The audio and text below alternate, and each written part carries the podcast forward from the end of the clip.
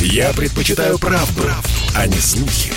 Поэтому я слушаю Радио КП и тебе рекомендую.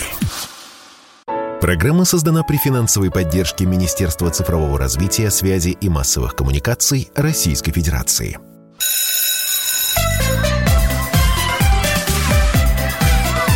Родительский вопрос. На радио «Комсомольская правда». Так. Итак, как всегда в это время, доброе утро, добрый день, добрый вечер. 11 часовых поясов нашей замечательной страны слушают нас. Я, Александр Милкус, и Дарья Завгородняя в эфире. И сегодня мы разговариваем с директором Департамента государственной политики и управления в сфере общего образования Министерства просвещения Российской Федерации Евгением Семченко. Понятно, почему. Почему? Потому что 1 сентября не за горами, много изменений, а может быть немного, а может быть они и не такие существенные. В общем, родительских вопросов к Евгению Евгеньевичу очень много. Евгений Евгеньевич, здравствуйте. И скажите, пожалуйста, вас-то поздравлять с 1 сентября? Добрый день. Ну, конечно, это праздник для всех детей, для всех родителей и даже для чиновников. Так, я так понимаю, что работы с 1 сентября у вас прибавится. Вот первый вопрос. У нас работа, я прошу прощения, это не вызывает жалость, но ее всегда много и круглый год. Так, тогда объясняйте нам. С нового учебного года вводятся новые образовательные стандарты. Уже по этому поводу много чего... Вот давайте сейчас объясним. Сейчас много по этому поводу сейчас публикаций, я смотрю, в интернете. И страшилки о том, что придется покупать новые учебники. И рассказы о том, что, значит, учителя не готовы к новым федеральным стандартам и так далее, и так далее. Что в школе многое меняется. Давайте расскажем на самом деле, что будет происходить, что будет меняться. Вот сначала связано с федеральными образовательными стандартами. Да, действительно, в этом году были приняты новые образовательные стандарты начальной и основной школы, то есть с 1 по 9 класс. Вводятся эти стандарты, будут вводиться со следующего учебного года, то есть с 22-23, но в отдельных учреждениях при желании и готовности, и в первую очередь желании, обязательно администрация школы должна спросить мнение родителей, в отдельных школах эти стандарты могут уже применяться с этого учебного года. А в чем их разница? Вот меня спросите, хочешь ли ты, чтобы в вашей школе, где там учатся твои дети, ввели новые стандарты? Я не очень понимаю, в чем разница со старыми. Да, во-первых, в этих стандартах детализировано содержание по уровням, то есть чего раньше не было. Под разработку... Сейчас детализировано содержание, углубленное изучение предметов в основной школе вводятся. И под эти стандарты сейчас нашими коллегами в Институте стратегии развития образования, это наше подведомственное учреждение, многие учителя помнят этот институт РАО еще как под старым названием Институт содержания и методов обучения. Вот коллеги там разрабатывают и сейчас уже выходят на финишную прямую по разработке под эти стандарты 35 образовательных программ, в которых детализировано уже содержание по каждому предмету, под каждый класс. Это так называемые школьные рабочие программы. Да, примерные. Наверное, для слушателей. Примерные это по уровню, а рабочая программа по предмету. Слушайте, по этому поводу тоже я читал много критики, в частности, гильдия словесников критикует, что теперь учителям, как в советское время, спустят программы, и ни шаг влево, ни шаг вправо, как тебе написали, так ты и преподавай. Я бы тут ушел от каких-то эмоциональных оценок по поводу шагов вправо или влево, но проблема в чем у нас заключается? Смотрите, В этом году, вы знаете, об этом широко мы говорили, было проанализировано примерные программы школ по истории за 10-11 класс на предмет их соответствия примерной программе, утвержденной на федеральном уровне. Ну и что выяснилось? Ну, для кого-то это было открытием, для кого-то не стало. Значит, что в 70% случаев разработанные школами программы не соответствовали утвержденным на федеральном уровне. Это плохо или хорошо? Отсутствовали ряд элементов содержания, касающиеся Сталинградской битвы, защиты Брестской крепости, ну и так далее. А как это могло вообще случиться? Как это могло произойти? Как можно проигнорировать Сталинградскую битву? Или... Слушайте, а у меня было ощущение, что все равно учителя в основном берут федеральные рабочие программы и используют их просто методом копипаста. Такое тоже есть, да. Но при этом, не до конца вот этот метод копипаста работает. Происходит, не излишнее творчество, да, а коллеги в бумаге закладывают условно свое видение тех или иных федеральных нормативных документов. У нас все-таки единое образовательное пространство, и у нас единые КИМы на итоговой аттестации, и детей на итоговой спрашивают по одинаковому. Соответственно, спрашивать всегда на экзаменах можно только тому, чему тебя обучали в школе. Вот это первый момент. Второй момент. В соответствии с изменениями в закон, которые недавно были приняты, образовательная организация может свой комплект не разрабатывать. Ни программ, ни, методических материалов, документов, а взять готовый с федерального уровня. И мы такой единый комплект делаем. Он включает в себя не только программы, но и ряд проектов нормативных документов, условно, положение о внутришкольной системе оценивания. Ряд других документов. Творчество и, творческий подход к определению содержания, он, безусловно, должен иметь место, но в прошлом году мы с коллегами из Рособрнадзора, в первую очередь Рособрнадзор, проанализировал впервые вообще за всю историю образования десятки миллионов результатов человека экзаменов. Это и результаты и ОГЭ, и ЕГЭ, и ВПР. И выявил 9324 школы, так называемые школы с низкими образовательными результатами, где примерно треть детей не осваивает программу. Понимаете, да?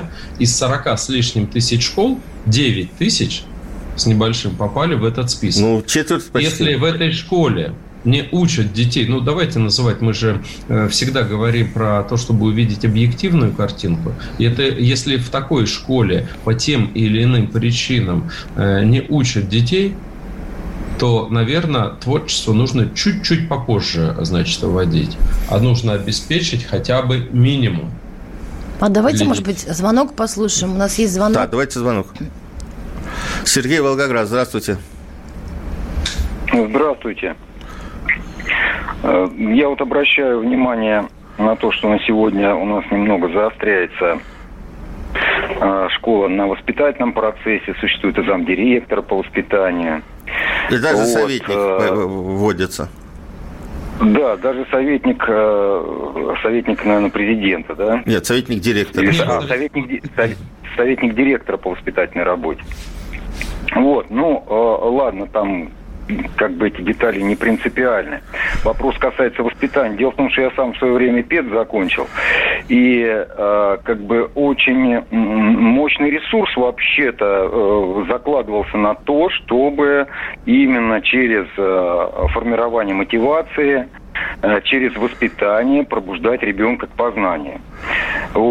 И здесь идеологическая составляющая, она неотъемлема. Почему? Потому что любое воспитание, оно должно иметь какую-то основу морально-нравственную, да. Правильно? Цель, И тут ведь какая заковыка получается. У нас статья 13 пункт 2 запрещает вообще официальную идеологию, а школа федеральная официально транслирует государственную идеологию, получается. И получается, что воспитательный процесс в школе вступает в противоречие с Конституцией. И как быть учителю, скажите? Понятно. Спасибо большое. Я вот не вижу противоречия и не я вижу... Я тоже, честно говоря, не увидел противоречия, причем здесь какие-то идеологемы, значит, ну и так далее. Ведь наша задача воспитать гармонично развитую личность. Мы можем... Ну, неужели мы хотим, чтобы у нас из школы выходили, я грубо скажу, ну, образованный подлец? Ведь мы не можем этого допустить, правильно? Нужно ребенка и обучить, и правильным образом воспитать. Мы же в семье своих детей воспитываем, правильно?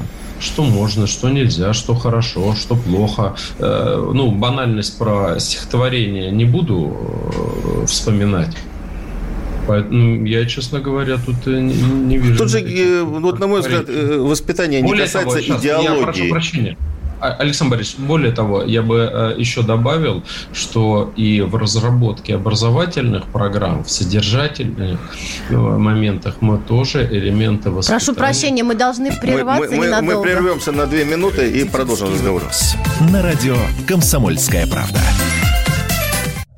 Я слушаю «Комсомольскую правду», потому что Радио КП – это корреспонденты в 400 городах России. От Южно-Сахалинска до Калининграда. Я слушаю Радио КП и тебе рекомендую.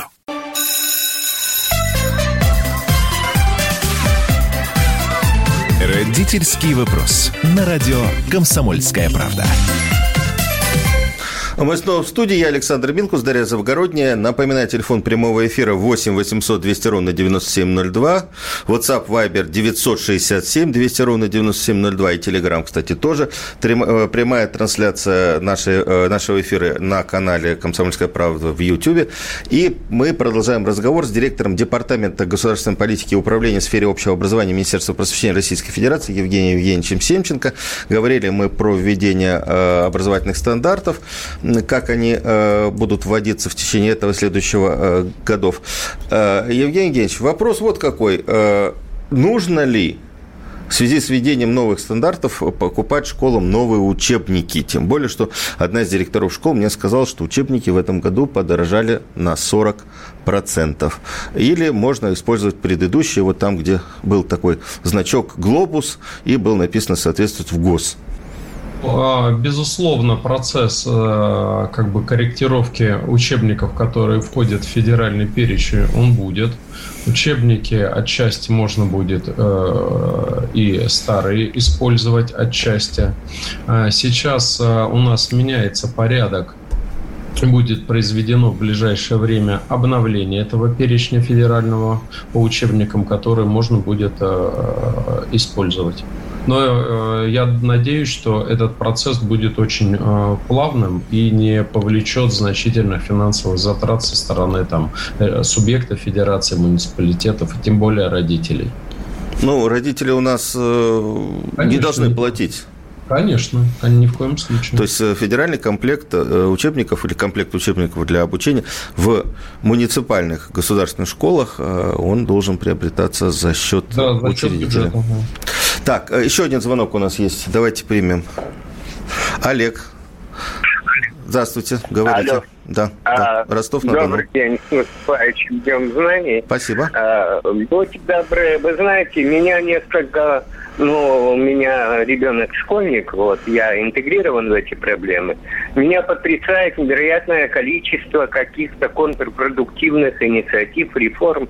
И вы знаете, я, если позволите, полминуты у вас заберу. Вот, вы, главное, приведите школу. Пример. Можно? Пора учебы наступила. Желаю вам, ученики, чтобы школа не опустошила родительские кошельки. Теперь, увы, такое время. В фаворе золотой телец. Напомни, молодое племя, не в нем твой истинный венец. Достигнет тот высокой цели, кто в полной мере просвещен. В богатстве, причинах, на деле невежда жалок и смешон. Пусть будет вновь, как в прошлом было. Тогда великая страна свое грядущее растила, но не без знаний и ума. Вот этого и не хватает. Спасибо большое. Спасибо. Это были стихи, посвященные 1 сентября. Нам уже звонят со стихами. Я говорю, но пример, мы и двигаемся в этом направлении, в стихах Олега, который писал. Это как раз связано с предыдущим вопросом по поводу системы воспитания и ценностей жизненных. Так, мы от романтики все-таки давайте перейдем. Времени у нас немного, а много вопросов конкретных к Евгению Евгеньевичу. Евгений Евгеньевич, в прошлом году было много претензий к ВПРам, и даже часть учителей там бастовала, или там, по крайней мере... Каждый год такие претензии. Не, а в этом просто было очень много, что вот перенесли ВПРы на сентябрь, а потом, боялись, значит, да. Второй раз их надо проводить осенью, весной, вернее, и так далее. Есть норматив? Вообще, сколько контрольных работ можно проводить в классе? Я бы вот так сказал. Были претензии не только к ВПРам, а вообще к системе, ну точнее, к несистемной работе по контролю знаний в школах. К различным контролям, которые проходят не только с федерального уровня, как ВПР, но и с регионального, и с муниципального. Безусловно, мы все эти претензии, вопросы, пожелания слышим. Безусловно, их учитываем. Вместе с коллегами из Рособрнадзора и региональными министрами сделали рабочую группу. Несколько раз пообсуждали. Значит, эти вопросы пришли к пониманию и выпустили вместе с Министерством просвещения, вместе с Рособрнадзором методические рекомендации по систематизации всех этих процедур. Так, что это значит на деле? Да, на деле это значит следующее, что у нас при проведении на региональном, муниципальном, школьном уровне любых контрольных необходимо избегать дублирования с федеральным уровнем. То есть нельзя ребенка спрашивать то же самое, что спрашивается в ВПР. Зачем два раза? С промежутком, не знаю, в неделю, в месяц спрашивать одно и то же. Рекомендуем, проводить такие процедуры, любые контрольные, не чаще, чем один раз в 2,5 недели. Понятно, с учетом физиологии возрастной, не проводить их на первом и на последнем уроке, но это общепринятое правило, много лет все знают об этом. Избегать натаскивания контрольных. Мы же 20 лет, занимаясь единым государственным экзаменом, говорили, не надо готовить к ЕГЭ целенаправленно, нужно детей просто учить. Самое важное, один из важных моментов, после проведения таких контрольных, каких бы они ни были, осуществлять с детьми разбор ошибок. Не просто выдать отметку 2, 3, 4, 5, а показать слабые места, чтобы их учесть уже при освоении дальнейшего материала. И, безусловно, необходимо школе будет составить, мы рекомендуем составить единый график проведения оценочных процедур, чтобы родитель видел... На весь учебный год. Ну, конечно. Мы же расписание ЕГЭ, ОГЭ, ВПР заранее все публикуем. Заранее, уже сейчас известно расписание ВПР. Исходя из этих дат, школа вполне может себе все спланировать. Школа, муниципалитет или субъект федерации при необходимости. Главное, чтобы не было дублирования, потому что мы, когда анализировали ситуацию в прошлые годы, мы видели, что по ряду предметов до 25-30% учебного времени уходило на контрольные, в том числе в начальной школе. И их также называли ВПРы во втором, в третьем классе. Их нет и никогда не было. Так, а ВПРы в младшей школе когда должны быть? С 4 класса ВПР проходит до 11 класса.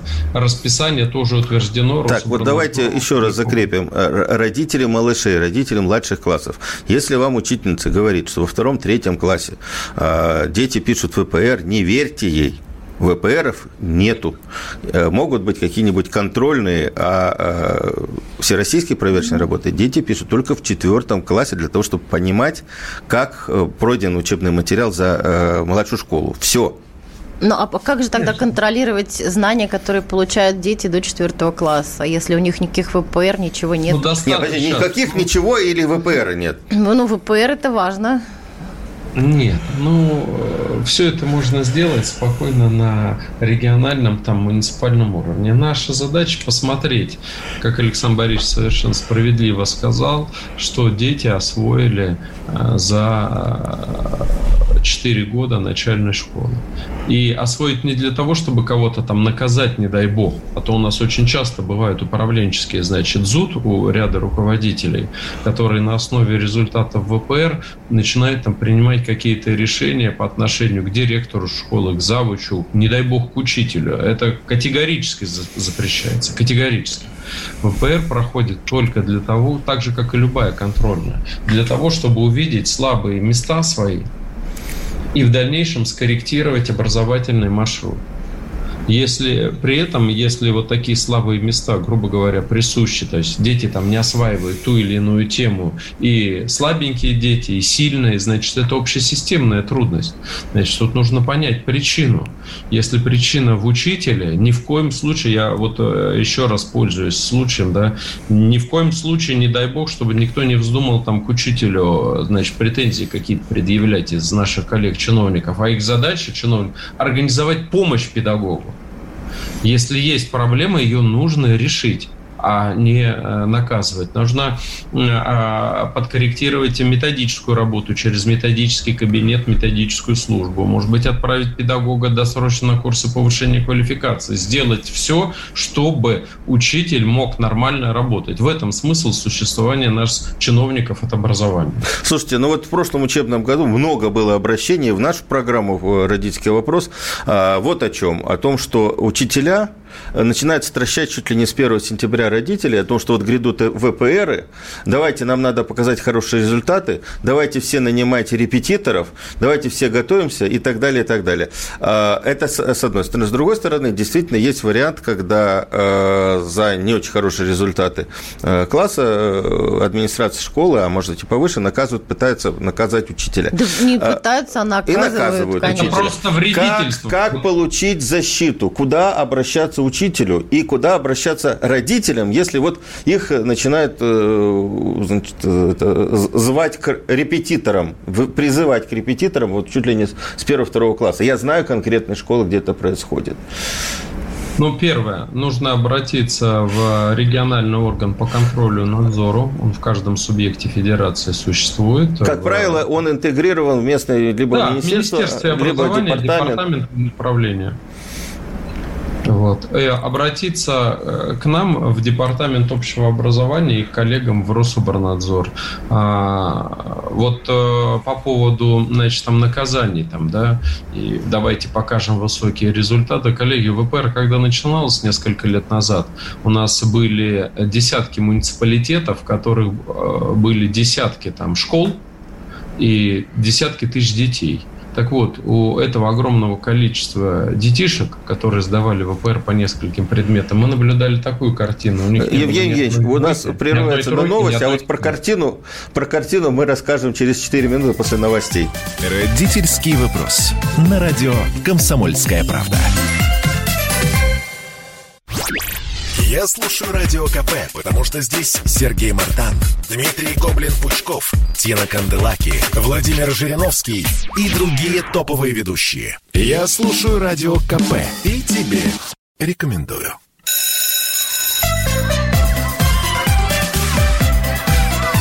Родительский вопрос. На радио «Комсомольская правда». Мы вернулись в эфир. Я Александр Милкус, Дарья Завгородняя и наш сегодняшний собеседник, директор Департамента государственной политики и управления в сфере общего образования Министерства просвещения Российской Федерации Евгений Евгеньевич Семченко.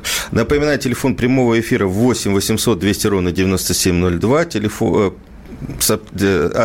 для сообщений WhatsApp, Viber и Telegram 967-200-9702. Евгений Евгеньевич, мы вынуждены были вас прервать. Вы рассказывали, когда начинались ВПР, были какие-то истории с претензиями. В десятках муниципальных образований, у десятков тысяч детей была следующая картина по результатам ВПР. У этих детишек не было ни одной двойки, ни одной тройки и ни одной четверки. 100% пятерок по всем предметам. Коллеги, мы можем поверить в объективность таких оценок? Так, и дальше? Вы не поверили, дальше как? Уволили директоров или что делать? 10 тысяч показушников. Ну, даже было больше. Нельзя здесь делать какие-то отдельные там точные шаги. Мы начали системную работу с субъектами федерации, с муниципалитетами по проведению объективного оценивания. И картина за эти годы, она, безусловно, далека от идеала, ну, мягко говоря, но она далека от той ситуации, которая была еще несколько лет назад. Одно из существенных направлений государственной образовательной политики заключается именно в проведении объективном всех оценочных процедур, чтобы увидеть дефициты и детей, и учителей, и организовать им необходимую помощь. Если мы будем видеть псевдоблагостную картину, то что делать? Ведь вы слышали, на Государственном совете президент Российской Федерации сказал, что нам нужно к той задаче, которая стоит перед системой вхождения в десятку. Говорит, нам нужно же неформально подойти. Дайте я уточню. Вхождение нашей страны в десятку лучших систем образования в мире. Да, по качеству общего образования. Он же сказал, неважно, там речь про пятерку идет, про десятку, нам нужно научить детей и воспитать гармонично образованную личность. Без объективных данных мы этого не можем делать. Евгений Евгеньевич, давайте тогда про оценочные процедуры, но чуть-чуть выше уровня. Очень много публикаций, вот всегда перед 1 сентября куча публикаций, и далеко не все правдивые. Что будет меняться в едином госэкзамене? Тут пишется, что надеемся. И содержание будет меняться, и новые предметы будут появляться обязательно. Вот советник президента Мединский вам предложил обязательно сделать историю и так далее. Что ждет 11-классников, которые придут 1 сентября в школы? И что будет с русской математикой тоже? Да. Первое. Никаких радикальных изменений не предполагается. Второе. Сейчас в 11 классы придут дети, которые учились все предыдущие 10 лет по стандартам, которые были на предыдущем уровне утверждены. Не те, которые вот сейчас, да, а предыдущие 10 лет назад, 11. На сайте Федерального института педагогических измерений fipi.ru уже размещены демонстрационные версии, кодификаторы, спецификация экзаменационных работ 21-22 учебного года, и мы просим всех с ними ознакомиться, чтобы никаких там неожиданностей не было. Да, там есть определенные корректировки, но эти корректировки заранее прогнозируемы, о них неоднократно говорили и так далее. То есть никаких суперновелл нету. Второй момент.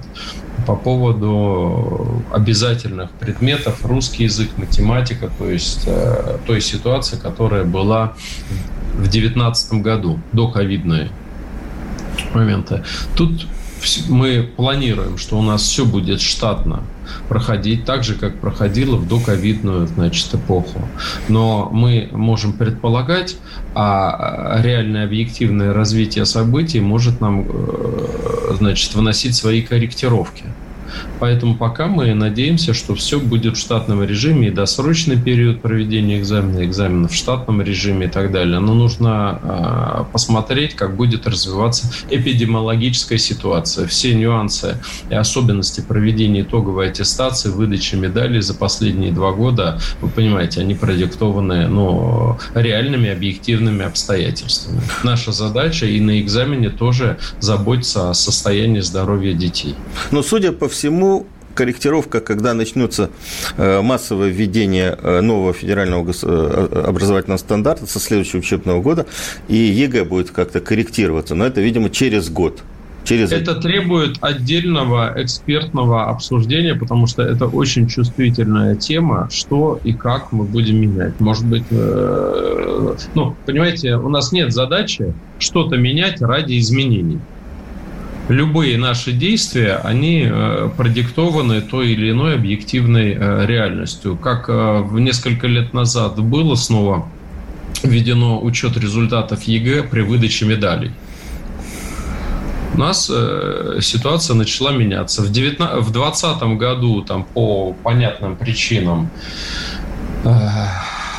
Эта увязка была убрана, то есть медали выдавались не на основе результатов ЕГЭ, да, а на основе школьных отметок. И мы наблюдали сразу рост с 60 тысяч медалистов до 80 тысяч медалистов в стране. Но и увидели медалистов-двоечников, которые ЕГЭ потом не смогли сдать даже на минимальное количество баллов. Ну, каждый региональный министр, каждый начальник муниципального отдела эту ситуацию знает пофамильно, потому что мы ее тоже мониторим пофамильно. То есть сейчас возвращается все примерно к норме, к тому, как было в 2019 году, в общем. Плюю через левое плечо, надеюсь, что так и будет. Но, повторяю еще раз, это зависит не от нас, не от системы образования, а от объективной картины, связанной с коронавирусной инфекцией. Ну вот проведен анализ тех предложений, которые выложил Федеральный институт педагогических измерений у себя на сайте. И это все-таки больше касается 2022 года. В ЕГЭ по базовой математике добавлены задания, требующие умения выполнять действия с геометрическими фигурами, строить и исследовать простейшие математические модели. В ЕГЭ по биологии включено задание на проверку новых навыков, прогнозировать результаты эксперимента на основе знаний из области физиологии клеток и организмов разных царств живой природы. По истории исключили сочинение, но добавили новое задание по установлению причинно-следственных связей. Кроме того, задание по событиям Великой Отечественной войны, где ранее нужно было дать короткий ответ, потребуется дать развернутый теперь ответ, и для этого пользоваться источниками. Время, отведенное на выполнение экзаменационных работ по истории обществознания, сокращено с 235 минут до 180 минут. В ЕГЭ по литературе повысили требования к объему сочинений, теперь оно должно содержать не менее 200 слов.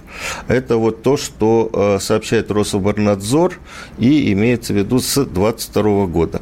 В общем, как я понимаю, все делается, опять же, да, подкручивается под то, что не натаскивать на ЕГЭ, а учить думать и пользоваться теми источниками, анализировать.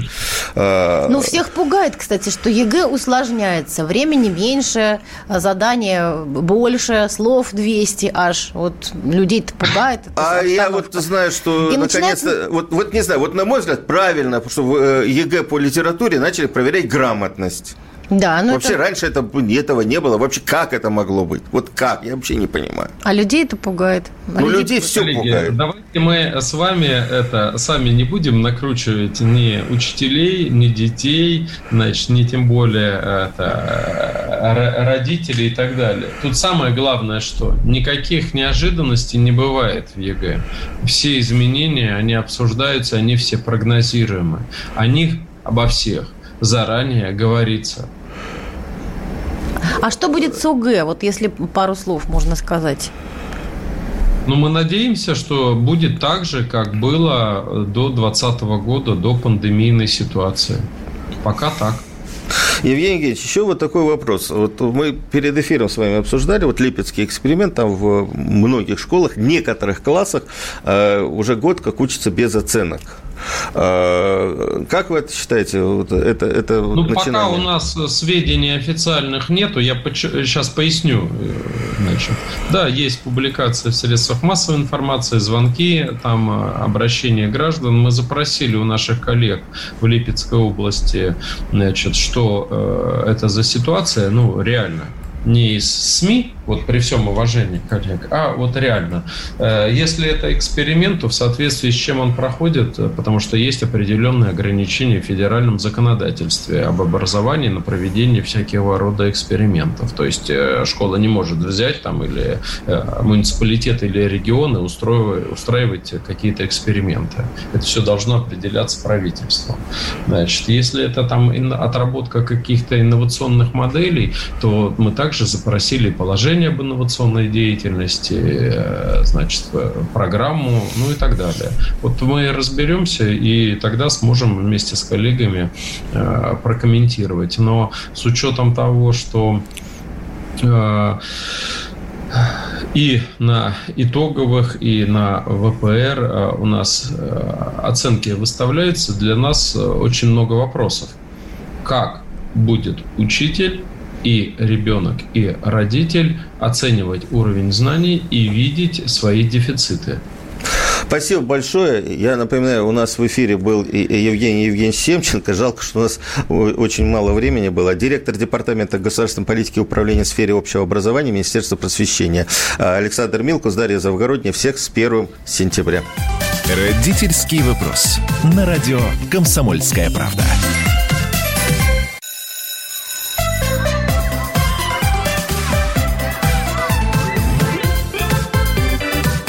Родительский вопрос.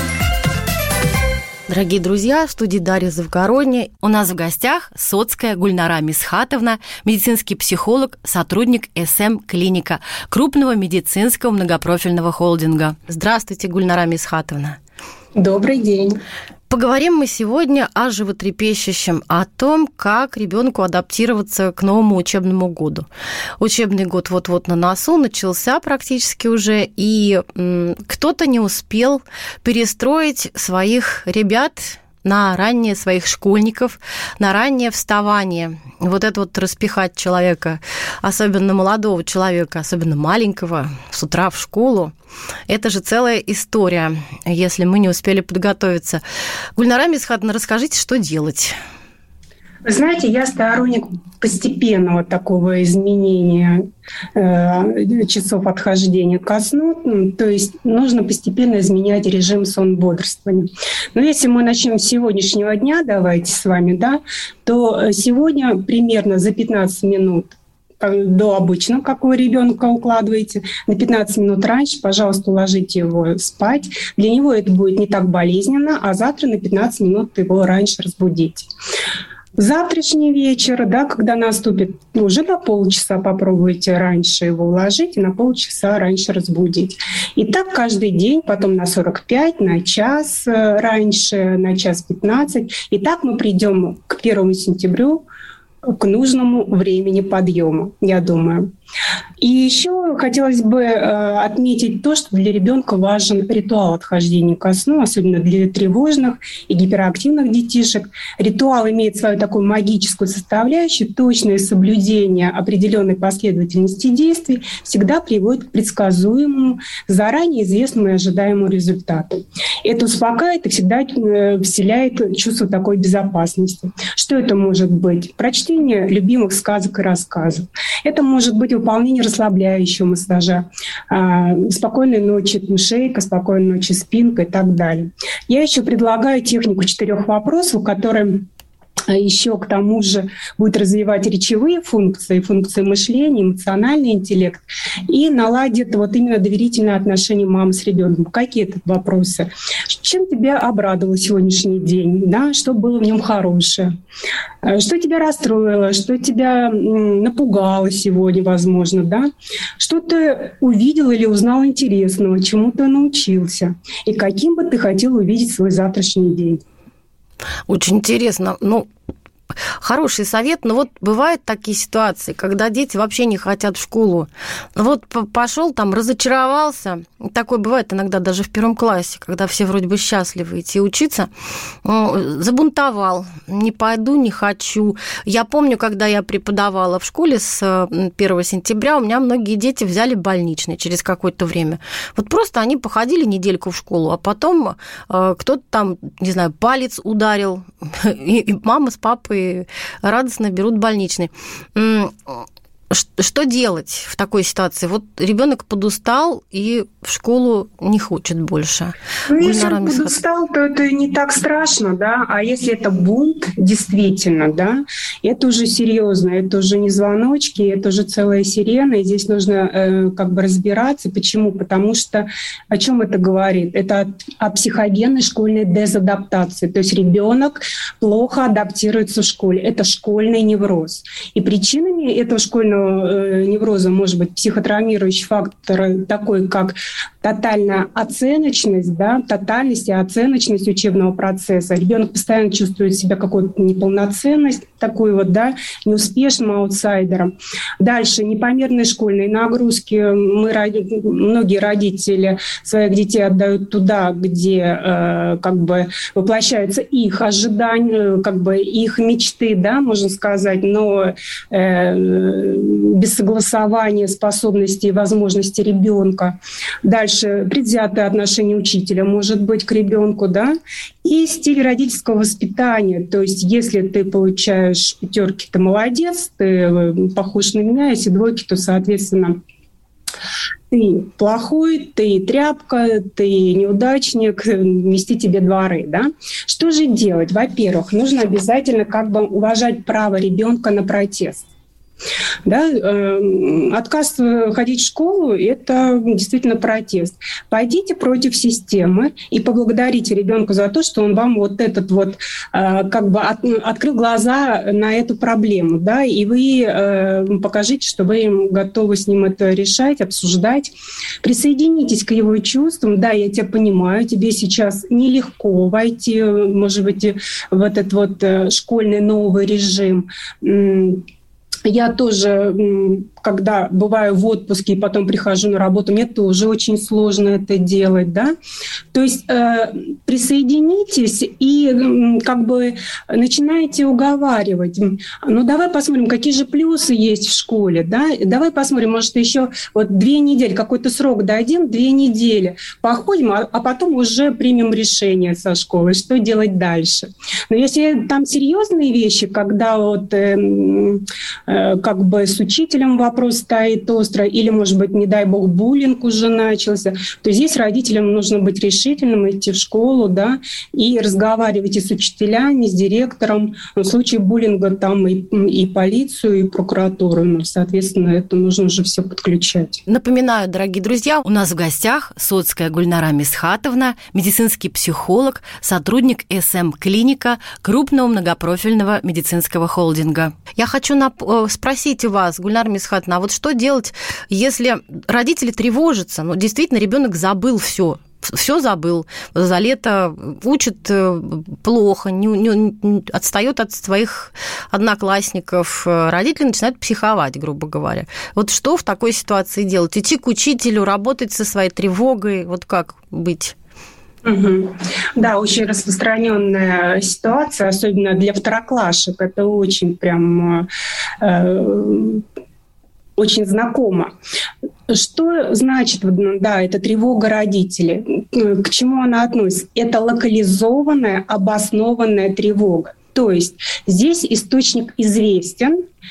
Что западает? Сфера школьная ребенка, да, это семья этого родителя, это то близкое, что для нас ближе нет. Соответственно, что нужно сделать? Есть такая методика, которая поможет сконцентрироваться на проблеме и суметь ее решить. Здесь нужно задать себе следующие четкие вопросы. Итак, значит,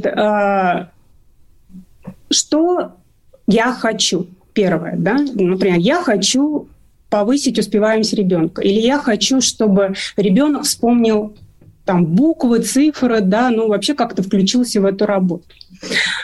Второй вопрос. Что я сейчас имею? Да? То есть конкретно себе вопрос, что я имею? Я имею то, что ребенок забыл все буквы, не знает, куда их писать, не узнает при чтении. Да? Третье. Что я могу сделать или кто мне может помочь в этой ситуации. То есть нужно смотреть, кто будет помощники. Этим помощником может быть репетитор, да, логопед, психолог, учитель. То есть нужно акценты расставить, кто может помочь. Или сам родитель будет себе время выделит какое-то в день, да, чтобы с ребенком позаниматься. И четвертое, четко найти решение. Да, для себя. Все, и тогда будет понятно, ясная тревога она уйдет, когда ясен путь, куда двигаться. А вообще нужно как-то родителю помогать ребенку, например, делать уроки, включиться в учебный процесс. Это последний вопрос. Придется кратко ответить, потому что у нас уже время подходит к концу. Напоминаю, у нас в гостях Соцкая Гульнара Мисхатовна, медицинский психолог, сотрудник СМ-клиника крупного медицинского многопрофильного холдинга. Помогать нужно, если ребенок с чем-то не справляется. Если ребенок справляется, то стоять над его душой не нужно. Все по ситуации. Ребенку самое главное нужно научиться учиться самому. Здесь вот так. Если он просит: мама, посмотри, я не понимаю, значит, подсаживайтесь, разбираетесь вместе, да, задачу, пример, и на этом же образце он делает сам. Потом его потихонечку отпускать. Ты это уже можешь сделать, если что, я здесь рядом, обращайся за помощью. Вообще это сфера ответственности ребенка. И я думаю, что ни в коем случае не надо орать. Вот как вам захотелось наорать на ребенка, тотчас вы себя прикусываете себе язык обязательно, потому что это, действительно большая проблема, когда кричат на детей. Я же не бью, я же просто ору. Так что, дорогие друзья... Конечно, эмоциональный посыл, он очень унижает. На самом деле ребенка очень, конечно, его расстраивает. И вы же не хотите, чтобы ваших детей били по жизни, да, и эмоционально хлестали, тем более физически. Значит, сдерживайте себя, не давайте ему это. Дорогие друзья, спасибо вам огромное. Соцкая Гульнара Мисхатовна, медицинский психолог, сотрудник СМ-клиника многопрофильного медицинского холдинга, была у нас сегодня в гостях и давала рекомендации о том, как помочь ребенку начать учебный год. Оставайтесь с нами. Спасибо.